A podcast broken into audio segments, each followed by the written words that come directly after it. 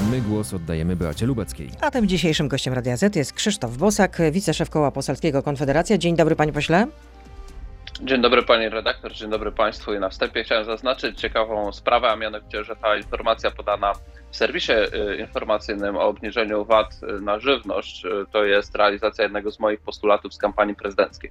Mm, no, nie ma to jak zacząć dobrze od Także się pochwalenia cieszę. się, pochwalenia się. No Ale- miło było mi to usłyszeć, bo zawsze PiS odrzuca wszystkie pomysły Konfederacji, a później rok albo pół roku później je realizuje, przedstawia jako swoje, przynajmniej niektóre. No dobrze, to była w takim razie autopromocja, a teraz chciałabym zapytać y, y, o to, że y, mecenas Roman Giertych i prokurator y, Ewa Wrzosek byli inwigilowani przy pomocy programu szpiegującego Pegasus, y, jak podała y, agencja prasowa AP. I co pan na to? No nieprzyjemna sytuacja, natomiast nie znam kulisów tej sprawy. Jeżeli Tylko nieprzyjemna, czy jednak jest skandaliczna? Skandaliczna, jeżeli było to nielegalne. E, A czy było nielegalne, to szczerze powiedziawszy nie wiem, bo nie mam dostępu do żadnych dokumentów z prokuratury. Nie wiem, co tam się toczy i czy były zgody sądu, jak służby specjalne, bo no, plotka, którą mamy jako politycy jest taka, że y, dobrych już kilka lat temu CBA nażyło, na, nabyło prawa do używania tej aplikacji. No i oczywiście wszystkie służby specjalne oficjalnie powinny działać zgodnie z prawem. To znaczy stosując y, y, różne środki, takie jak na przykład podsłuch czy, czy próby nielegalnego, czy powiedzmy niejawnego wejścia e, do jakichś pomieszczeń, czy sprawdzenia czyichś urządzeń, powinny oczywiście korzystać ze zgód sądowych. Natomiast w praktyce wiemy, że nie zawsze służby w ten sposób działają i mając do dyspozycji jakieś narzędzia, czasami stosują je po prostu e, wtedy, kiedy im wygodnie. No i jeżeli No, tak, była ale tutaj- to ale tutaj są takie dwie- sytuacja, natomiast ja takiej wiedzy w tej chwili nie mam. No tak, ale tutaj chodzi o, o osoby, mm, no takie powiedziałabym, jednak no, ze szczególnym CV, można tak powiedzieć, bo Roman Giertych jest y, adwokatem prominentów y, y, Platformy Obywatelskiej, reprezentuje Donalda Tuska, reprezentuje Radosława Sikorskiego, z kolei prokurator Ewa Wrzosek. To jest ta prokurator, która wszczęła postępowanie w sprawie wyborów kopertowych z 2020 roku, co się władzy nie spodobało, więc to jakoś, No, nie wiem, nie zapala się panu jakoś lampka? Oczywiście, że się zapalam, natomiast e, nie jestem od tego, żeby nie znając sprawy stawiać kropkę nad i, bo też jestem przeciwnikiem tego, żebyśmy w państwie mieli święte krowy. Jeżeli ktoś jest znany, to że prokuratura nie może się nim zajmować, czy służby specjalne nie mogą go sprawdzać. E, Sam jako polityk liczę się z tym, że zarówno poprzedni rząd, jak i obecny, e, czy to Platformy, czy PiSu, używał służb specjalnych do tego, żeby sprawdzać, czy mnie, czy różnych moich znajomych i jakby żyję z taką świadomością, będąc osobą publiczną To i uważam, że nie powinienem być. No myślę, że myślę, że wielokrotnie na przykład. Ale pan y, myśli, nie ma pan- pan dowodów. Przypomnijmy, że kiedy y, rządziła jeszcze w Polsce lewica, to organizacje, które ja współtworzyłem, były oficjalnie podawane na liście tych, które inwigilowała Agencja Bezpieczeństwa Wewnętrznego. Jeżeli chodzi o y, organizację y, różnych wydarzeń patriotycznych, to po- policja przeszukiwała wręcz mieszkania ludzi w to zaangażowanych i nachodziła ich rodziny. W okresie rządów Donalda Tuska w, w tej chwili rząd PiSu nawet przed Świętem Niepodległości przecież tak samo po, po miastach wojewódzkich y, odwiedzał ludzi za, zaangażowanych w środowiska narodowe czy patriotyczne, y, zbierał różne informacje. No to, to jest normalna y, jakby praca operacyjna służb. Natomiast nie, żeby było jasne, ani ja, ani nikt z Konfederacji nie popieramy używania służb specjalnych w celach politycznych. Jeżeli do takiej sytuacji doszło, że na przykład niewygodna pani prokurator prowadzi postępowanie niewygodne dla władzy i z tego powodu jakieś służby specjalne inwigilowały, to osoby odpowiedzialne za służby powinny po prostu zostać zdymisjonowane. Natomiast y, sytuacja jest o tyle paradoksalna, że osoby odpowiedzialne za służby wiemy, że już robiły to w przeszłości i społeczeństwo to najwyraźniej nie przeszkadza, dlatego że taką partię, która takie osoby deleguje do zarządzania służbami, e, po prostu w kolejnych wyborach społeczeństwo wybiera. Pan ma na myśli, rozumiem, że y, koordynatora służb specjalnych, tak? Czyli Mariusza Kamińskiego, tak? No tak, między innymi. Y, To jeszcze dodam, że co powiedział rzecznik prasowy ministra koordynatora właśnie służb specjalnych Stanisław Żaryn. W Polsce kontrola operacyjna jest prowadzona w uzasadnionych i opisanych prawem przypadkach po uzyskaniu zgody prokuratora generalnego i wydaniu postanowienia przez sąd. Sugestie, że polskie służby wykorzystują metody pracy operacyjnej do walki politycznej są nieuprawnione. To tak, żeby już y, dopełnić y, całości To jest sprawy. taka standardowa formułka, jaką zawsze wygłaszają rzecznicy, kiedy mamy do czynienia z taką sytuacją. W praktyce wiemy, że kontrola Czyli mowa trawa. działania służb specjalnych, podobnie jak kontrola parlamentarna działania służb specjalnych są y, słabe, nieskuteczne i przepisy tak naprawdę w tym zakresie wymagają pewnej nowelizacji. Natomiast nawet najlepsze przepisy nie pomogą, jeżeli nie ma odpowiedniej kultury politycznej wśród osób, które tym zarządzają, odpowiedniej kultury organizacyjnej wśród osób, którzy y, współtworzą e, dane e, instytucje. Natomiast też pamiętajmy, że konkretni funkcjonariusze często nie mają zbyt dużo do gadania, bo jeżeli jest rozkaz z góry, że trzeba robić tak albo robić inaczej, no to dla nich po prostu albo odejście wchodzi w grę, albo wykonywanie poleceń. Tak jest we wszystkich służbach e, państwowych, e, które są oparte na zasadzie hierarchii i, i podległości służbowej. Tak samo jak w wojsku. A jak to z wami jest, z politykami Konfederacji? Czy jesteście zaszczepieni przeciwko COVID-19? To nie powinno pani redaktor interesować ani dziennikarzy, dlaczego ani. A dlaczego nie słuchaczy, powinno interesować? Ponieważ decyzja o szczepieniu jest zależna od indywidualnego stanu zdrowia, jest sprawą prywatną. Więc po pierwsze, podawanie wyrywkowych informacji o stanie swojego zdrowia czy stosowanych sposobach dbania o swoje Czyli zdrowie. rozumiem, że pan nie powie słuchaczom Radia Z i słuchaczkom Radia Z, czy jest pan zaszczepiony, czy nie. Rozumiem, że to jest No tak nie, tajne no, przez połowę, że nie. tak? No, po, po to mamy tajemnicę medyczną i po to jesteśmy odpowiedzialnymi ludźmi, żebyśmy zajmowali się sprawami publicznymi w, na sferze publicznej, nie sprawami prywatnymi. Jesteście osobami Podobnie publicznymi, a ja teraz nawiązuję do tego, co powiedział pewien znany kolor dziennikarz. łazience nie interesuje słuchaczy. Y, Pozwolę sobie jeszcze jednak powiedzieć to, co chciałam powiedzieć. Otóż znany dziennikarz Robert Mazurek w rozmowie z kanałem sportowym powiedział, że wszyscy posłowie Konfederacji mieli się zaszczepić przeciwko COVID-19, a on tę informację usłyszał od bardzo ważnego posła tej partii. Nie chciał powiedzieć o kogo chodzi, ale jednak tak. Więc dlatego pytam, czy wszyscy posłowie Konfederacji zaszczepili się? To, to, to jest kłamstwo. To jest kłamstwo. Znaczy, że co, że, że pewien ważny polityk nie powiedział takich rzeczy? Y, Kłamstwem jest informacja, kłamstwem jest plotka podana przez Roberta Mazurka. No, a czy pandemia spadła wam z nieba? No to są, pani redaktor, rozmawiamy poważnie. No to jest Mamy poważne. No, padają pe, padają pewne informacje w przestrzeni publicznej, w związku Ale z tym próbuję je weryfikować. Plotek, bo w Państwa serwisie informacyjnym podaliście Państwo ważne informacje na temat polityki Unii Europejskiej, polityki polskiego rządu. Ale o wszystkim będziemy rozmawiać również, ale o, o Panie pośle, naprawdę ja już naprawdę jestem trochę zmęczona, jak przychodzą politycy i mówią, że No powinniśmy rozmawiać o tym Plotki albo o nieprawdziwe. To jest nieprawdziwe, no bo to nam Tak, ta cała pandemia jak z nieba... plotka, ta plotka, o którą pani redaktor pyta, jest nieprawdziwa. A kim był ten ważny polityk, który mógł przekazywać takie informacje? To o to pytają też słuchacze. Proszę Teraz... pytać e, plotkarza Roberta Mazurka. O, ja, brzydko pan, brzydko Moja pan powiedział o, o, o koledze po fachu, o, o, koledze po fachu. No Bardzo jeżeli ktoś brzydko. publicznie plotkuje, no to wtedy i to podaje nieprawdziwe plotki, to na, nazwanie go plotkarzem nie jest nieeleganckie, No, prawdziwe. no ale skoro usłyszał taką informację, która jest, y, uważam, że ważna. Ale rolą dziennikarza jest jednak nie powtarzać wszystkiego, co usłyszał, tylko po pierwsze sprawdzać, czy dobrze usłyszał, a po drugie sprawdzać, czy to prawda. No ale też powie publicznie. Natomiast niestety żyjemy, żyjemy w takich czasach, gdzie odpowiedzialność za słowo upada, ludzie plotą, co im na język przyniesie, skaczą sobie do oczu, naskakują na siebie, powtarzają rzeczy nieprawdziwe, obrażają się i w ten sposób próbują budować e, swoją jakby pozycję w życiu publicznym, kto bardziej komu nagada. Czyli ja posłowie Konfederacji nie zaszczepili się przeciwko COVID, tak? Każdy podjął decyzję we własnym zakresie. Jedni się zaszczepili, inni się nie zaszczepili. Natomiast jeszcze raz podkreślam, że to nie powinno mieć istotnego znaczenia, bo każdy z nas decyzję o szczepieniu powinien podjąć we własnym zakresie, ważąc korzyści i ryzyka, rozmawiając ze swoim lekarzem.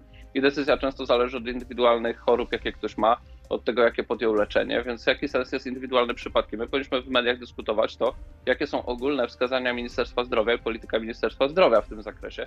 I na przykład to, czy Ministerstwo Zdrowia zamówiło swoje własne niezależne badania w zakresie bezpieczeństwa szczepień, czy w zakresie negatywnych odczynów poszczepiennych, albo na przykład jak wchodzi realizacja tego funduszu, który ma e, rekompensaty za wystąpienie negatywnych odczynów No, słabo wypłacać. wygląda ta realizacja. Niedawno został uchwalony. W sprawie poprawek do tego funduszu, na przykład byliśmy jedyną partią, która była za tym, żeby wnioski e, o te odszkodowania kosztowały jedynie 100 zł, natomiast wszystkie partie poza nami uważały, że 200 zł powinno kosztować samo złożenie wniosku. Z takimi partiami mamy do czynienia w Sejmie. 100 zł to dla nich za mało za opłatę za złożenie wniosku. I to To- są tematy publiczne, bo to dotyczy każdego obywatela. To prawda, to prawda, ale tutaj już kończymy. ktoś, e, czy ktoś z naszych rodzin. Tutaj kończymy część radiową. Oczywiście poseł Krzysztof Bosak z nami zostaje. Jesteśmy na Facebooku, na Radio Dziękuję ZPL, bardzo, na pozdrawiam radiosłuchaczy i pewnie się nie będziemy słyszeć, więc życzę radosnych świąt. Dziękuję w imieniu słuchaczy, a teraz już jesteśmy w internecie. E, Beata Lubecka, zapraszam.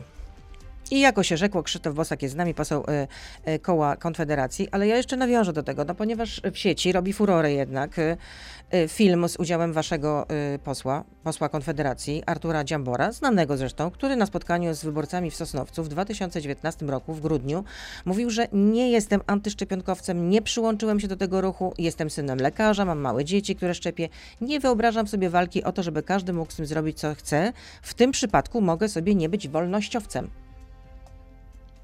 No i w czym problem? No i no powiedział wyraźnie, nie jestem antyszczepionkowcem, to to się trochę kłóci z tym. No to dlaczego miałby być? No, No, ale to trochę- być? To Znaczy, wydaje Ale mi się, że kontestujecie jednak e, proces szczepień jako taki, no to mówiąc najłagodniej. Nie, nie, nie. To jest stereotyp, który Państwo sami, y, nierzetelnie podając informacje, nie słuchając dokładnie, co mówimy, e, między sobą ukuliście. My kontestujemy e, postulaty segregacji sanitarnej, postulujemy e, wprowadzenie podwójnych standardów w całym państwie pod pretekstem walki z pandemią.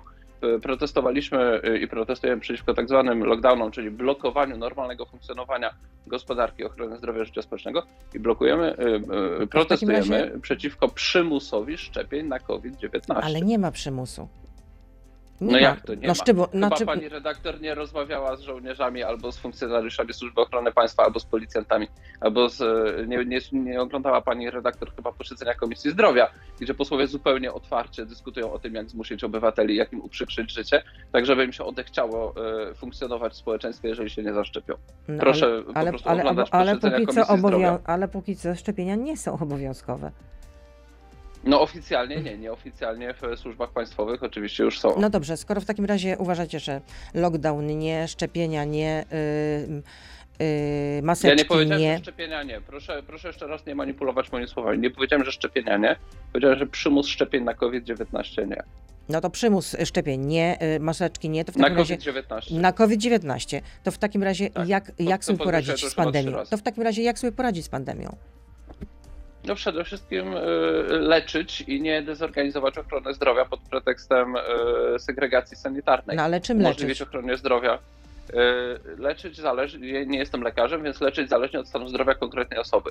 Informacje podane przez oficjalne nasze czynniki z administracji państwowej z zeszłego roku pokazują, że mieliśmy dramatyczny wzrost zgonów pozaszpitalnych i spadek hospitalizacji ogólnej. Mimo nadzwyczajnej mobilizacji w ochronie zdrowia mieliśmy mniej hospitalizacji niż w latach poprzednich i wzrost zgonów pozaszpitalnych. To pokazuje jedną oczywistą rzecz.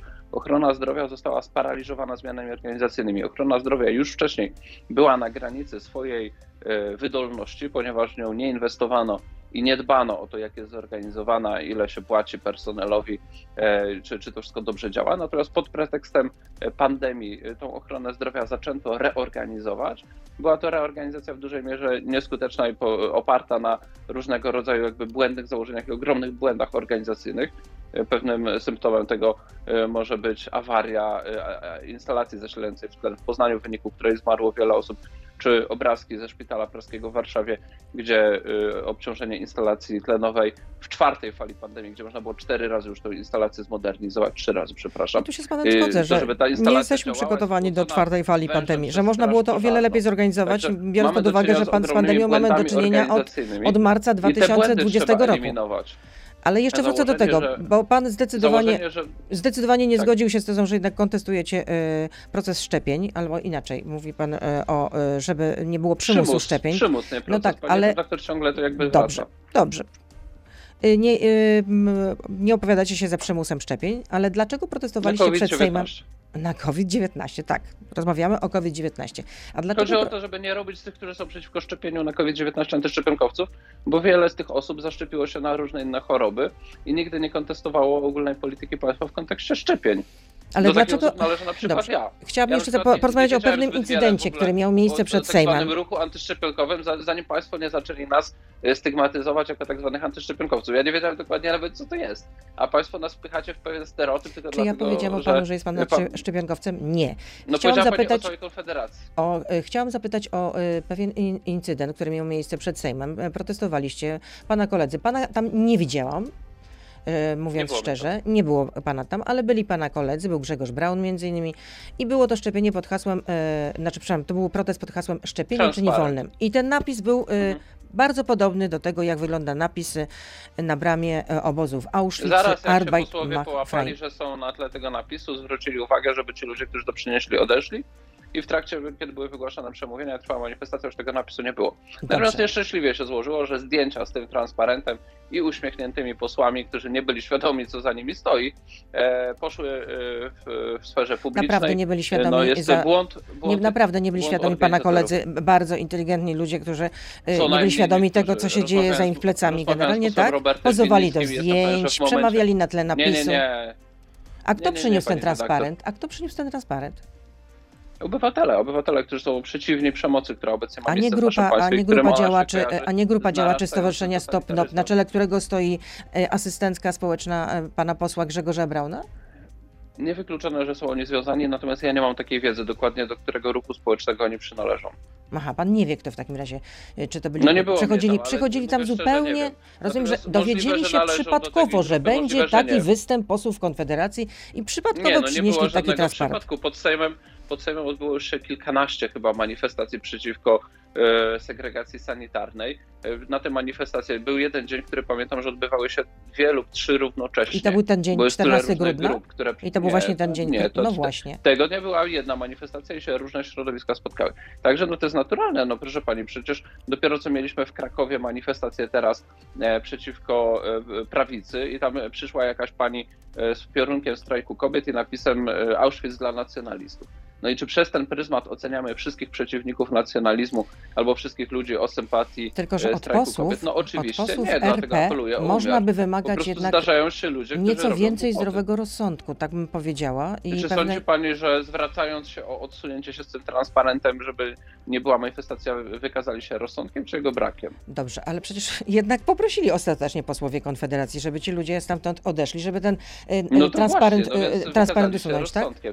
Także myślę, że zasługują na pochwałę pani redaktor z Radia Z za Natomiast, swój umiar polityczny i odpowiedzialność. natomiast jednak będę obstawiać przy swoim, że to nie był przypadek, że te osoby tam się znalazły i jak Ja piszą media, to to byli działacze Stowarzyszenia Stop. NOP, na czele którego stoi społeczna asystentka posła Grzegorza Brauna, która również kandydowała do możliwe, nie Parlamentu tego. Europejskiego z ramienia Konfederacji. Tak czy nie? Pani Justyna Socha startowała do Parlamentu Europejskiego z ramienia Konfederacji, czy nie startowała? Wydaje mi się, że startowała. Wydaje mi się. Wojciech pyta, czy nie uważa pan, No że... to było już e, dwa i pół roku temu, panie redaktor. No ale, ale co to ma za znaczenie? No co to ma za znaczenie, czy to było 2,5 roku temu, czy półtora roku temu? No Odpowiadam pani redaktor w sposób najbardziej możliwie rzetelny na pytania pani redaktor. Kiedy nie mam stuprocentowej pewności, będę mówił, że wydaje mi się, a nie, że na 100%. Ktoś, rozumiem, no nie pamięta pan To dokładnie, będzie kto mnie wys... różnić od innych polityków, także proszę o uszanowanie tego. Wojciech pyta, czy nie uważa pan, że przyrównywanie restrykcji pandemicznych do Holokaustu, a szczepienia do obozu zagłady jest trywializowaniem ofiar II wojny światowej? Sami często się oburzacie, kiedy lewica porównuje bieżące zdarzenia polityczne z tragediami z historii. Tak uważam. Uważam, że nie należy przesadzać, bo wtedy dyskusja skupia się na Holokauście II wojny światowej zamiast na e, niemądrych rzeczach, które robi rząd. No to jeszcze... Dlatego sam nigdy chyba tego nie robiłem. Chyba nigdy w żadnym wywiadzie, żadnym publicznym wpisie, których umieszczam e, mnóstwo w mediach społecznościowych, nie porównywałem do żadnych totalitaryzmów. E, W tej chwili to porównywanie czegokolwiek do Hitlera jest e, nagminną metodą retorycznej walki z przeciwnikami politycznymi, ja tej metody nie stosuję. 31 października na waszym e, profilu twitterowym, e, profilu Konfederacji ukazała się oto taka informacja, że na zdrowie! Dziękuję bardzo. Mam nadzieję, że się pan nie rozchoruje, że wszystko będzie Pani okej, redaktor, zwłaszcza, pani mi obiecała, że porozmawiamy o polityce międzynarodowej, Unii Europejskiej, o poważnych sprawach, a mam wrażenie, że przepytujemy się z jakichś takich... Ale e, jeszcze o jedną rzecz e, chciałam Michał. zapytać, bo to jest ważne. No to nie, to nie jest Michałek, to nie jest Michałek. No jeśli pan uważa, że taka manifestacja przed Sejmem to jest Michałem, Michałek z takim e, transparentem, No to ja się z panem nie zgodzę. manifestacji kilkanaście, państwo nawet ich nie relacjonujecie. No ale pokazano to jednak, e, w- było, można to było No oglądać kto w internecie. pokazał? Internauci. No dobrze, no, No, i państwo co? jako No, ale media w internet ogóle to nie potęga. relacjonujecie manifestacji przeciwko segregacji sanitarnej. Przecież gdyby y, państwa reporter z mikrofonem zawsze był na manifestacjach, które my robimy przeciwko polityce rządu, to byśmy Proszę mieli pana, 10 razy No więcej gdyby relacji mielibyśmy, gdyby, gdybyśmy I mielibyśmy na każdej manifestacji, kon, y, czy też by jakimś evencie wiedzieli o tym, organizowanym przez. Konfederację musieli, mu, musiałoby u nas pracować chyba, nie wiem, ze 100 osób, Mm, jeśli chodzi o reporterów. Wyprowadzam panią redaktor z błędu. Państwa reporter zawsze jest w Sejmie i kiedy robimy konferencje prasowe, rzadko go na tych konferencjach widzimy, a nigdy go nie widzimy zadającego pytania. Także państwa wyraźnie nie interesuje to, co my mamy merytorycznie do przekazania. No, trudno mi teraz pana, państwa, Teraz to, co pan mówi, to, trudno mi zweryfikować na bieżąco, w ponieważ nie bywam na, na, na co dzień w Sejmie i nie, rzeczywiście Zachęcam nie sprawdzam, nie jak sprawdzam, czy za każdym razem mój szanowny kolega zadaje pytania posłom Konfederacji, czy nie. A wracając jeszcze do tego twitterowego wpi- wpisu na 31 października, z 31 października. Już ponad 30% zgonów z powodu COVID-19 to osoby w pełni zaszczepione. To liczby y, z Ministerstwa Zdrowia, ale przez Ministerstwo Zdrowia nieujawniane. I dlaczego wprowadzacie ludzi w błąd? Bo z tego można by wywnioskować, że to dotyczy całej populacji. To dotyczyło zresztą jednego tygodnia między 22 a 29 października. Co więcej, Na czym polega wprowadzenie w błąd? na tym, że to dotyczyło tylko jednego tygodnia. No ale przecież my to podajemy. My przecież podajemy od, od miesięcy, podajemy y, własne obliczenia y, tygodniowych danych Ministerstwa Zdrowia, ponieważ Ministerstwo Zdrowia przez wiele miesięcy kłamało. Ministerstwo Zdrowia kłamało w wielu sprawach. No Jesteśmy tak. jed, jed, jedyną lub jedną z niewielu sił politycznych, które te kłamstwa demaskuje. Między innymi Ministerstwo Zdrowia y, kłamało w sprawie tego, jaka jest proporcja zakażeń i zgonów wśród osób zaszczepionych, próbując wytworzyć wrażenie, ta ewolucja Ministerstwa Zdrowia nieustannie ewoluuje, ciężko za nią na, na, na, nadążyć, ta narracja. Natomiast zaczęli od narracji o stuprocentowej skuteczności, w tej chwili już zjechali do poziomu skuteczności jakiejś tam e, Nie słyszałam nigdy, żeby 70%. ktokolwiek z rządu zrobili- powiedział, y, y, że szczepionki są skuteczne w 100%. To Nigdy za- nie proszę słyszałam. zajrzeć na strony rządowe. Proszę wpisać 100% skuteczność szczepień i w piątym e, lub szóstym wyniku wyskoczy pani e, strona rządu, gdzie jeszcze wiszą artykuły ze stycznia i z lutego. Nie słyszałam takiej wypowiedzi, szczerze mówiąc. Proszę, proszę, proszę zachęcam Tylko, że z, z tego wpisu wynikało, że y, zgony wśród zaszczepionych stanowiły ponad 30% y, wszystkich No z bo w danym COVID-19. tygodniu dokładnie A tak przecież było. chodzi również o to, w tak jakim, było. w jakim wieku są te osoby, które y, No umierają dlaczego po zaszczepieniu Ministerstwo Zdrowia nie podaje COVID-19. danych w rozbiciu? Moim zdaniem No, tutaj ja rzeczywiście, rzeczywiście powinno podawać to jednocześnie. 15 października y, y, na twitterowym ja profilu powiem pani Ministerstwo Zdrowia nie podają, opublikowało, bo oni manipulują danymi. Oni po prostu manipulują danymi pod tezę. To z tych powodów na plakatach ze sportowcami, a nie z naukowcami. Mieliśmy informację o 99%, e, tam było po, cały czas eksponowali liczbę 99% i brali sobie taki okres czasu, kiedy nikt nie był zaszczepiony. No to jaki to w ogóle ma sens? To jest taka gruba manipulacja. Jesteśmy jedyną partią polityczną, która te manipulacje demaskuje, e, a pozostali po prostu tylko dyskutują między sobą, jak zrobić paszport covidowy, żeby ludziom uprzykrzyć życie, żeby ich pracodawca mógł przenieść, zawiesić albo wysłać na urlop bezpłatny, albo żeby ktoś nie mógł wejść do kina, restauracji czy, czy urzędu. No żyjemy po prostu w jakimś e, momencie historii, w którym dochodzi do upadku w ogóle koncepcji praw obywatelskich i upadku koncepcji równości wobec prawa. I nie powinniśmy dyskutować o tym, czy ktoś przyniósł taki manifest e, ma- No to jak zapobiec w takim taki- razie dezorganizacji pracy w, w zakładach pracy, tylko- jeśli chodzi, w związku z tym, że mamy pan- pandemię i ludzie chorują na COVID-19? No w bardzo prosty sposób, dokładnie taki sposób, jak e, premier Morawiecki zapobiegł dezorganizacji pracy e, w zakładach przemysłowych, po tym jak chciał wprowadzać tam restrykcje sanitarne, ale przyszli do niego duzi e, gracze z przemysłu i mu powiedzieli nie rób tego, bo potrzebujemy utrzymać produkcję przemysłową na przyzwoitym poziomie i nie zrobił tego. Ale Uderzył w drobny polski biznes i nie powinien tego robić i nie powinien uderzać też polskich obywateli. Wracam, wracam jeszcze do tych statystyk publikowanych przez Ministerstwo Zdrowia. 15 października na twitterowym profilu Ministerstwo Zdrowia opublikowało informację, jeśli chodzi o średni wiek osób, które umierają e, po e, pełnym zaszczepieniu na COVID-19 i ten wiek e, to jest prawie 81 lat, więc związane jest to również z wiekiem. Poza tym, tak jak mówią lekarze też, zakaźnicy, szczepionki są mniej skuteczne w starszych grupach wiekowych i w warunkach, kiedy mamy do czynienia z wariantem Delta.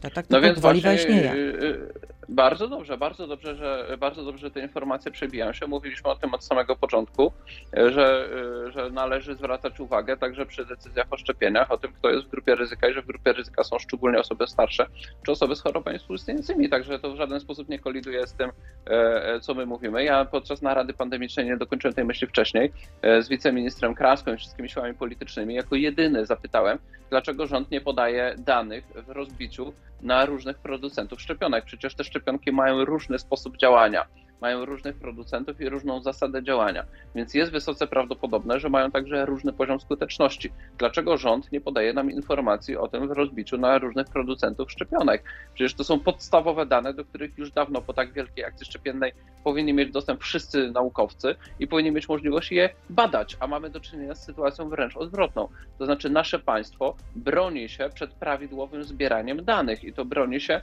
w sposób prawny, między innymi poprzez rozporządzenia, które nakazują, znaczy upoważniają lekarzy do tego, żeby stosowali różne procedury osób, wobec osób zaszczepionych i niezaszczepionych, nawet jeżeli chodzi o testowanie. To jest po prostu absolutny y, skandal, dlatego że to uniemożliwia nawet na przyszłość naukową analizę danych, które w tej chwili mogłyby być zbierane przez cały system opieki zdrowotnej. Jeszcze ostatnie dane Ministerstwa Zdrowia z 17 grudnia y, dotyczące zgonów na koronawirusa wśród osób, które były w pełni zaszczepione przeciwko COVID-19. No, z tych danych wynika, że wśród w pełni zaszczepionych y, zgony to jest y, 7,74, przepraszam, 8,74% wszystkich zgonów. To są zgony wśród w pełni zaszczepionych. Takie są statystyki, które podaje y, Ministerstwo Zdrowia. Oczywiście no, mówimy o statystykach, za a to, są, a to są poszczególne tragedie poszczególnych y, rodzin i osób. Mhm. No ja życzę, żeby to było 0%. Oczywiście, Oczywiście, chciałbym, żeby no, szczepienia ale- były w 100% skuteczne. Natomiast niestety nie są i trzeba ludziom to uczciwie mówić. Mamy też e, informacje o negatywnych odczynkach poszczepiennych i tu też rząd się e, plącze od e, stwierdzenia, że w ogóle nie było żadnych zgonów po szczepieniach, do stwierdzenia, że mają kilkadziesiąt potwierdzonych e, zgonów po szczepieniach. No myślę, że chyba jednak 0 a kilkadziesiąt to jest duża różnica. I przede wszystkim pytanie Przytoczyłam ostatnie dane. Z danych. 17 grudnia to jest 8,74% wszystkich zgonów to są osoby w pełni zaszczepione. Y, Jest pytanie od y, słuchacza. Czy podpisałby się, y, czy podpisałby pan, by- gdyby był pan prezydentem, Lex TVN? Myślę, że chyba nie. Ale dlaczego nie? Nie podoba mi się ta ustawa, nie podoba mi się kontekst jej e, uchwalania, nie podoba mi się też e, sposób e, traktowania stacji, z którą w wielu sprawach się nie zgadzam. Natomiast uważam, że przeciąganie sprawy w nieskończoność, mam na myśli kwestię koncesji, jest kuriozalne i jest motywowane politycznie. Uważam, że albo ktoś spełnia wymogi prawa, albo nie i prawo należy stosować zgodnie z tym, jak zostało uchwalone, a nie przeciągać w nieskończoność, żeby się komuś koncesja kończyła i żeby wtedy zmieniać prawo i wywierać naciski polityczne. Uważam, że jeżeli rząd chce zrobić ustawę y, zmierzającą do tego, żeby y, była jakaś kontrola własnościowa, kapitałowa w jakiejś branży, to przede wszystkim y, powinien y, wcześniej postępować fair wobec takich firm i po drugie dać długi okres przejściowy, żeby dany inwestor nie był stratny. Natomiast y, przymuszanie kogoś do odsprzedaży swojego biznesu, który wcześniej nabył w atmosferze presji czasowej skandalu politycznego i konfliktu międzynarodowego, w oczywisty sposób też doprowadza danego inwestora do strat. A rolą państwa polskiego nie jest wysyłać takie sygnały za granicę, że jak ktoś tutaj zainwestuje pieniądze, to je straci, no bo to nas sprowadza do poziomu Białorusi czy Ukrainy, y, czy, czy Rosji. No to dlaczego w takim razie nie zagłosowaliście przeciwko Nawet tej Lex TVN, tylko się wstrzymaliście od głosu? Dlatego, że jesteśmy poza sporem politycznym. Tych, którzy TVN uważają za oazę wolności i wolnego słowa i, i uczciwości e, dziennikarskiej i tych, którzy uważają TVN za diabła wcielonego. Jesteśmy poza tym sporem. E, Ponadto nasze głosowanie wstrzymujące przy powracającej ustawie e, z Senatu i wniosku o e, jej całkowite odrzucenie, głosowanie wstrzymujące ma ten sam efekt, co głosowanie przeciw. Ma inny wydźwięk polityczny, ale arytmetycznie e, nie dodaje głosów do większości bezwzględnej, która jest potrzebna do odrzucenia weta senackiego. I tak nie było większości, żeby to odrzucić, niestety.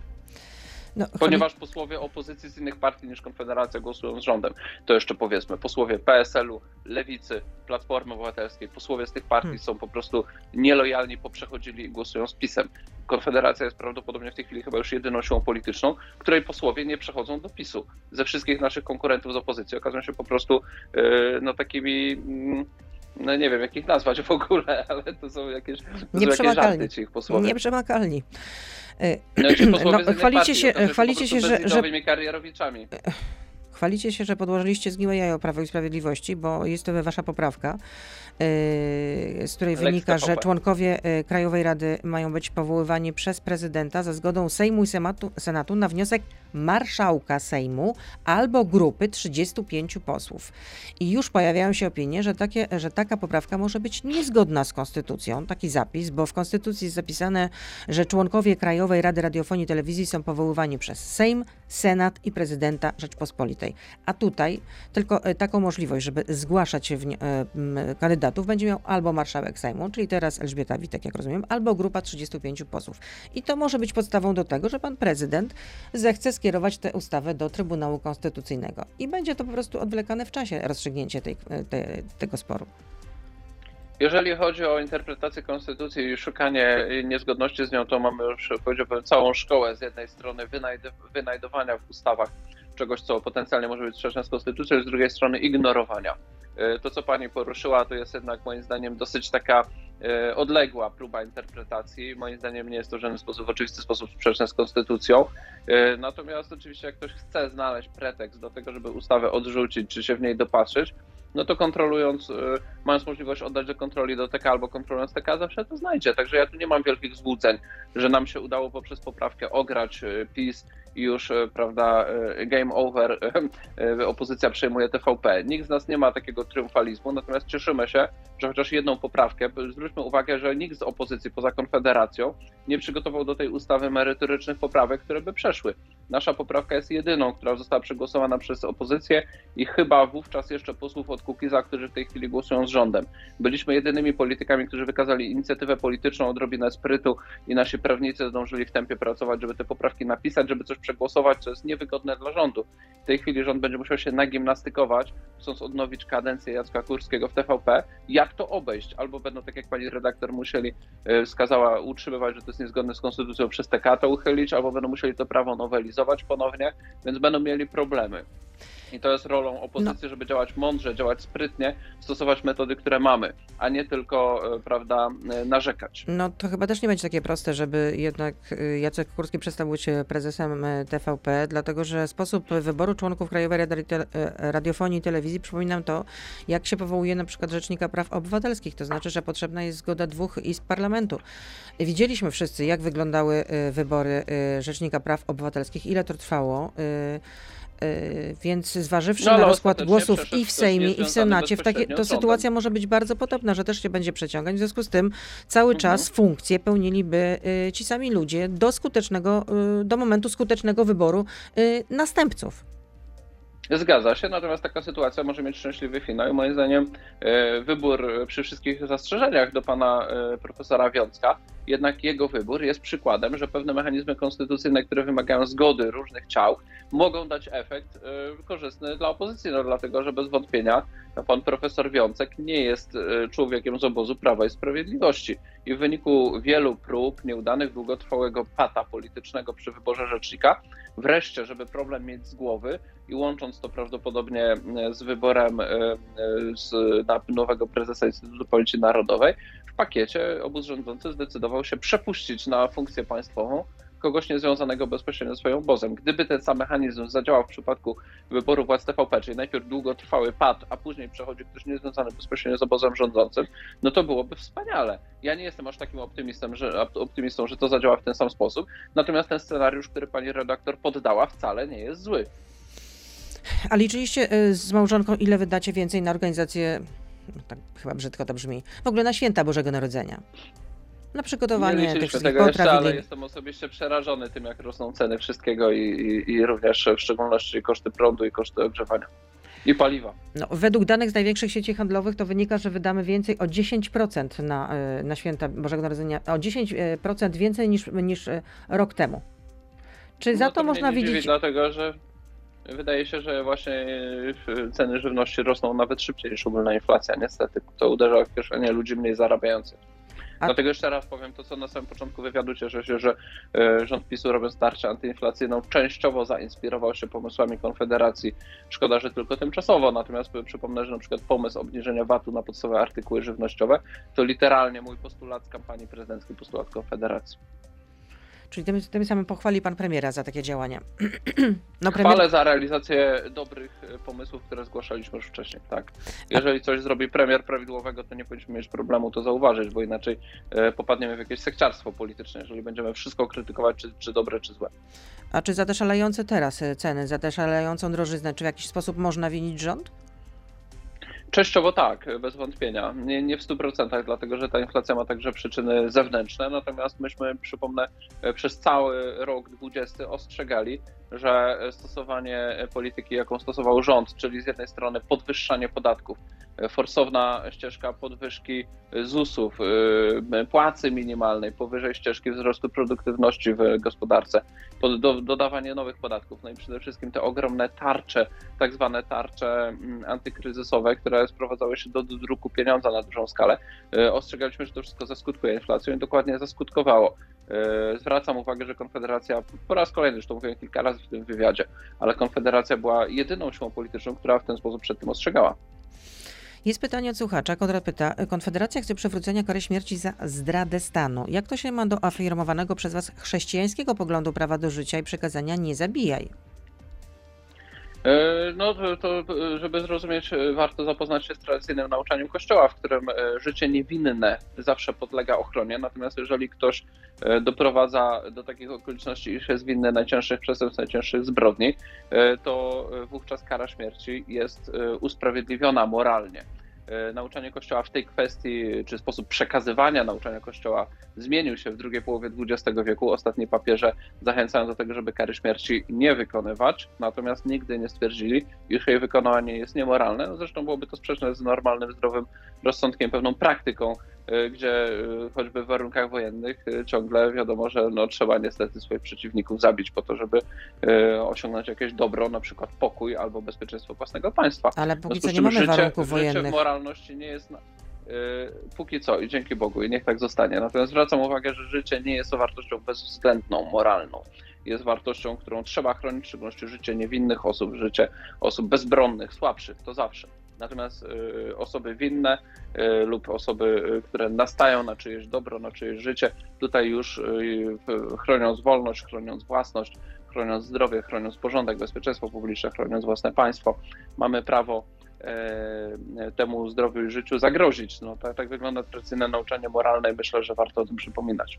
Tylko, że jak mielibyśmy prowadzić karę śmierci, skoro y, Y, Bronisław Komorowski w 2013 roku, y, jeśli mnie pamięć nie myli, ratyfikował y, protokół numer 13 do Europejskiej Konwencji Praw Człowieka, który znosi karę śmierci w każdych okolicznościach, we wszystkich okolicznościach. Trzeba by powypowiadać te międzynarodowe dokumenty, żeby, żeby, żeby zmienić prawo w tym zakresie. Ja nie uważam, żeby była jasne, że to jest kwestia pierwszoplanowa, natomiast od czasu do czasu ona powraca w życiu publicznym. Uważam to za zdrowy objaw że mamy zarówno w społeczeństwie wielu ludzi, którzy uważają, że system karny bez tej kary głównej jest e, dość bezzębny wobec najcięższych zbrodni, jak również, że ten temat od czasu do czasu wraca do debaty. Nie, nie będzie to kwestia pierwszoplanowa, także prawo Unii Europejskiej zdaje się, że zabrania nam stosowania kary śmierci Europejska Konwencja o ochronie praw człowieka, więc jest cały szereg konwencji międzynarodowych, które w tej chwili wiążą państwo polskie, więc ta dyskusja ma poniekąd charakter teoretyczny, ale zwracam uwagę, że to nie, e, to nie my wywołaliśmy ten temat, tylko generał Skrzypczak generał Skrzypczak, który powiedział, tak, że postuluje właśnie te, takie, tak. takie załatwienie sprawy tego dezertera. No i państwa, które grają twardo na arenie międzynarodowej, twardo rozprawiają się ze swoimi przeciwnikami. Również państwa, które są uznawane za e, ojczyzny praw człowieka, jak na przykład państwo francuskie. Mamy nawet po polsku wydaną e, książkę na ten temat, w jaki sposób państwo francuskie likwiduje swoich przeciwników, głównie robiąc to poza własnymi granicami przy pomocy dronów. Jeszcze jedno pytanie od słuchacza. Na pięciu posłów e, zasiadających w Sejmie od początku, na pięciu posłów zasiadających w Sejmie od początku kadencji z najmniejszym procentowym uczestnictwem w głosowaniach, e, to aż trzech posłów to posłowie Konfederacji, w tym poseł Krzysztof Bosak. To dlaczego macie problemy z wypełnianiem podstawowego obowiązku poselskiego, czyli uczestnictwa w głosowaniach? Jeśli się dobrze orientuję, wszyscy mamy tą e, frekwencję na poziomie 90 kilku procentowym, więc e, trudno powiedzieć, jeżeli ktoś uczestniczył w 90 kilku procentach głosowań, że ma problem z wypełnieniem podstawowego obowiązku poselskiego. Natomiast rzeczywiście, ze względu na to, że jest nas bardzo niewielu, zaledwie 11, e, dzielimy swój czas pomiędzy bardzo wiele różnych obowiązków, także na przykład wystąpień medialnych, które są często w trakcie posiedzenia Sejmu i czasem jakieś pojedyncze głosowania uciekną i wówczas to obniża tą ogólną statystykę. Pracujemy nad tym, żeby tę statystykę poprawić. W moim przypadku Czyli zamiast bardzo na... statystykę w dół Czyli zamiast na głosowaniu to jesteśmy na konferencji prasowej, tak? No, czasem to jest w mediach, czasem to jest na komisji, to jest bardzo, bardzo różnie na komisji. Może komisja to zły przykład, bo komisje nie są zwoływane w czasie posiedzeń, natomiast są różne obowiązki, które czasem jest jeszcze w terenie. Na przykład jak ja miałem kampanię prezydencką, to czasem było tak, że trzeba było pojechać gdzieś e, na jakieś spotkanie E, w trakcie posiedzenia Sejmu też, żeby prowadzić efektywnie kampanię prezydencką, czego, żeby było jasne, starałem się unikać. I kiedy byłem w kraju i byłem e, e, to, to staram się nie organizować żadnych spotkań. Natomiast moją osobiście frekwencję w dół pociągnęła podróż poślubna, bo wówczas było kilkaset głosowań, więcej niż w trakcie wielu innych posiedzeń budżetowych tak jak mieliśmy ostatnio zblokowane głosowania, tak wtedy chyba nie były zblokowane, to było aż kilkaset głosowań e, i, i po prostu opuszczenie jednego posiedzenia Sejmu to odniosło takie skutki. Natomiast, e, jak mówię, no, staramy się swoje obowiązki traktować poważnie. Jeżeli ktoś popatrzy na inne statystyki, na przykład statystykę wystąpień, e, statystykę, nie wiem, e, składanych Interpelacji? A interpelacji? Czy, czy, no, no to już, już będziemy moim zdaniem do, dość wysoko w tej tabeli. Tak. No ale przyzna pan, Natomiast że też jakby- podstawowym jednak obowiązkiem poselskim jest uczestnictwo w głosowaniach. Tutaj się zgadzamy. Dokładnie tego, tak? to samo mówię swoim kolegom, także w kontekście sporu o to, czy zakładać tą nieszczęsną maskę w Sejmie, czy nie zakładać. Jeżeli marszałek Sejmu wyklucza nas z głosowań na podstawie założenia maski, to moje stanowisko jest takie, że Zakładać. lepiej, już, y, że lepiej już się złamać w tej jednej kwestii, choćby na chwilę, wziąć udział w głosowaniach, niż się dawać wykluczać. No ale to jest spór pomiędzy nami też, co jest ważniejsze i, gdzie jest ta granica pragmatyzmu, y, który trzeba wykazać w pracy parlamentarnej, żeby z jednej strony zachować wiarygodność i wierność swoim zasadom, a z drugiej strony osiągać pewien poziom Czyli skuteczności rozumiem, że politycznej. To zachowanie jest taki dylemat w polityce. Pana posła Grzegorza Brauna, pana e, kolegi e, klubowego, panu się nie podoba. Nie, poselskiego, z koła, przepraszam. Panu się nie ja, podoba. Ja po prostu dokonuję innego wyboru. Nie chcę oceniać Grzegorza Brauna. Grzegorz Braun zachowuje się w sposób taki, który mi się kojarzy z takimi podejściem, nazwałbym to staropolskim, to znaczy zachowuje się niezwykle honorowo. Uważa po prostu, że to jest bezprawne i że nikt czegoś bezprawnego, szczególnie dotyczącego jego sfery osobistej, e, czyli tego, jak e, ma zasłaniać swoją twarz, no, nie, nie będzie mu tego narzucał. To jest podejście człowieka bardzo honorowego, bardzo A zasadniczego. nie jest to Natomiast egoistyczne ma jednak nie działanie? Dużo, y, ono ma. Nie, proszę mi wierzyć, panie redaktor, że politycy są skrajnymi hipokrytami w tej kwestii i kiedy kamery są wyłączone, w ogóle tych masek nie noszą i nie respektują, albo, albo raz noszą, raz nie noszą. Także tutaj nikt, nie, nikt nie, nie traktuje tego w kategoriach hipokryzji, strachu. Może na początku pandemii troszeczkę politycy się bali, natomiast w tej chwili ten strach już minął. Nikt się tym nie przejmuje specjalnie, natomiast oczywiście przy kamerach wszyscy odgrywają ten spektakl e, bycia tymi dobrymi sanitarystami, którzy stosują zasady, które narzucają społeczeństwu. Moim zdaniem tu Konfederacja jest jedyną siłą, która przełamuje i mówi otwarcie o tej hipokryzji, że na przykład podczas spotkań e, politycy, czy to z rządem, czy, czy przywództwa sił politycznych nie noszą tych masek, nie dbają o te reguły dystansu, a społeczeństwo to próbują narzucać. No i, i kończymy w takim razie e, już naszą rozmowę. Może pan na koniec, jeśli ma pan oczywiście e, życzenie, złożyć życzenia e, świąt, dobrych świąt Bożego Narodzenia naszym słuchaczom. Jeśli ma pan oczywiście ochotę. Oczywiście, bardzo, że, jasne, że mam ochotę. To ja zacznę od e, redaktorów i pracowników Radia Z. Życzę wszystkim e, satysfakcji z wykonywanego zawodu i służby społeczeństwu poprzez przekazywanie właśnie e, pełnego obrazu tego, co się dzieje w naszym państwie i, i dawanie ludziom otuchy w tych trudnych czasach, także poprzez właśnie rzetelne informowanie. Życzę też właśnie wszystkim, którzy nas słuchają, czy to przez internet, czy słuchali wcześniej w radiu, dużo radości, dużo łask Bożych, dużo, dużo y, jakby energii do, do, do ścierania się ze, ze wszystkimi przeciwnościami, które nas ścierają, bo nie ma co ukrywać, że tych przeciwności pojawiło się dużo w ostatnich y, latach i, i czeka nas pewnie w 2022 roku też ich nie mało, ale trzeba właśnie zachować optymizm, zachować pogodę ducha, y, pomagać sobie nawzajem, zachować też trochę takiej międzyludzkiej solidarności, patrzeć co się dzieje z innymi ludźmi i w ten sposób myślę, że na pewno wszystkie trudności przetrwamy i będziemy cieszyć się życiem, mimo tego, że nie wszystko jest tak, jakbyśmy chcieli.